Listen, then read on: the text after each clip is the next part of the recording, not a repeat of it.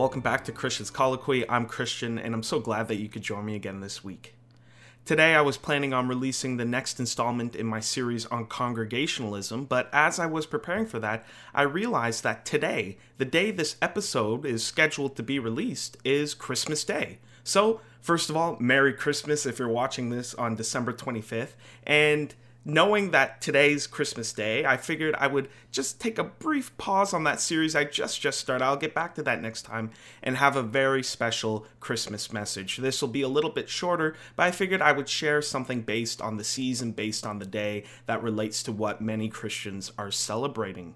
So, what am I doing? Well, as you could probably saw or you could look right now, I'm going to be talking about a little sermon by John Newton. John Newton is a figure I've discussed on this channel plenty of times. I study British evangelicals, I read a lot of British evangelicals, and John Newton is one of those famous British evangelicals, a hymn writer, preacher, abolitionist. He was truly an evangelical renaissance man. He did it all. And I figured I would bring to you a little message from his message based on the Christmas season.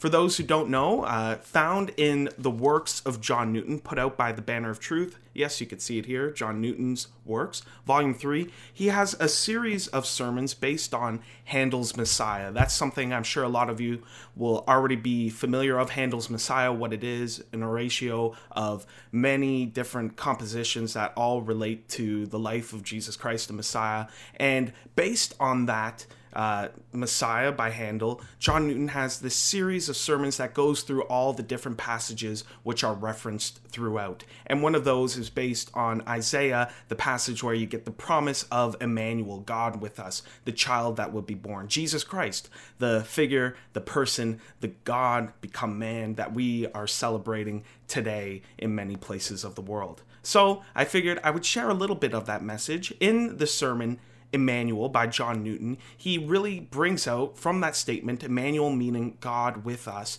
that Jesus Christ, as the Messiah, as the Savior, as the Christ, he was both God and with us, he was man. He was a human, truly God, truly human. And this sermon, it's a brief sermon, I'll leave a link to it in the description, really unpacks why it was necessary that the Messiah, the Savior, would be both truly God and truly man. How that is an essential Christian doctrine that really needs to be held firm and needs to be appreciated and celebrated and loved. But within that sermon, and thinking about that phrase, that name, Emmanuel, God with us, he also brings out another way in which Christ is truly God with us. So, right now, very briefly, I'm going to read you a small section, a paragraph from that sermon, Emmanuel by John Newton, and just share a little brief reflection on it. So, right now, let me read to you an excerpt from this, this sermon, Emmanuel. Here we go.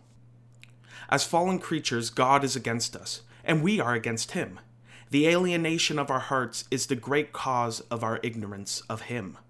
We are willingly ignorant the thoughts of him are unwelcome to us, and we do not like to retain him in our knowledge.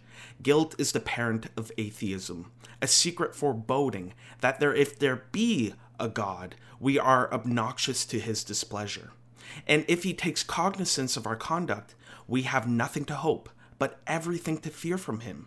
Constrains many persons to try and persuade themselves that there is no God, and many more to think, or at least to wish, that there if there be a God, he does not concern himself with human affairs. What a proof is this of the enmity of the heart of man against him, that so many persons, who would tremble at the thought of being in a ship driven by the wind and waves without a compass or a pilot, should yet think it is desirable, if it were possible, to be assured that in a world like this, so full of uncertainty, trouble, and change, all things were left at random, without the interference of a supreme governor. But this enmity, these dark apprehensions are removed when the gospel is received by faith for it brings us the welcome news that there is forgiveness with Him, that God is reconciled in His Son to all who seek His mercy. In this sense, likewise, Messiah is Emmanuel, God with us, on our side, no longer the avenger of sin, but the author of salvation.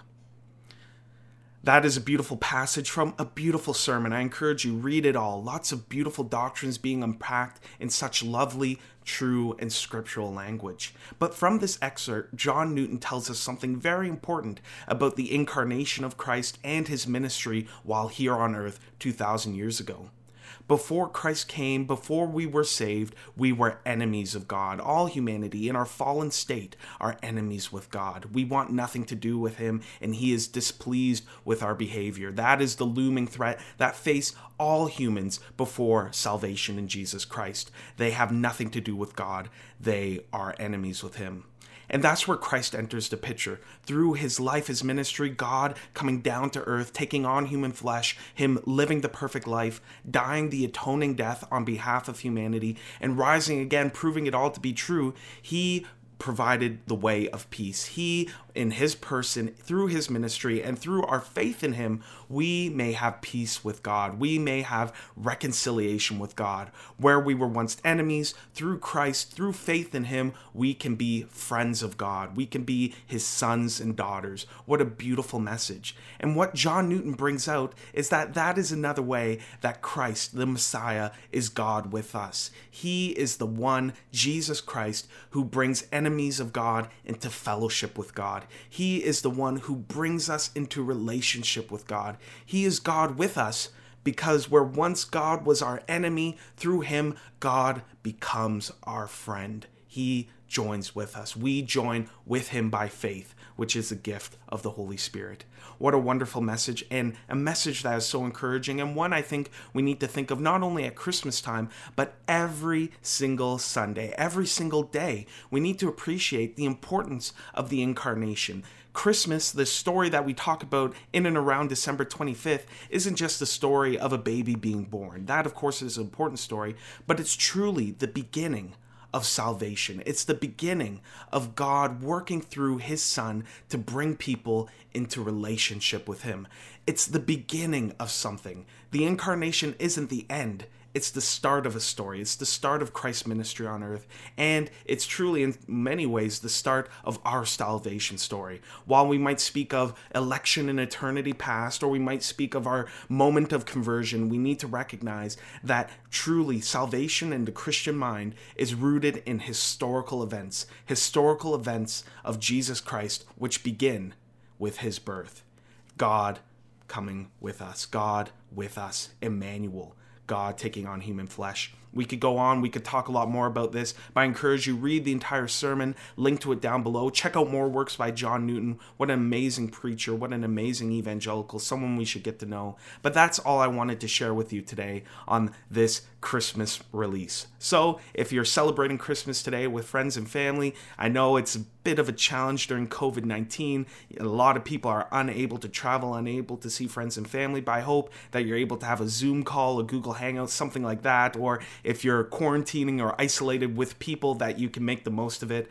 And however you're doing it, wherever you are, if you're watching this on December 25th, I wish you a Merry Christmas. And for those of you who watch later, I hope that you still enjoyed. I hope that you will still think about the incarnation. That might be, that's a little, a little thing. I have a controversial opinion. I wish we could sing Christmas songs all the time. I think the incarnation is something we should be talking about all the time. But Anyway, if you're watching this after, I still hope you appreciate the importance of talking about Jesus Christ, Emmanuel, God with us. That's it for now, though. Take care.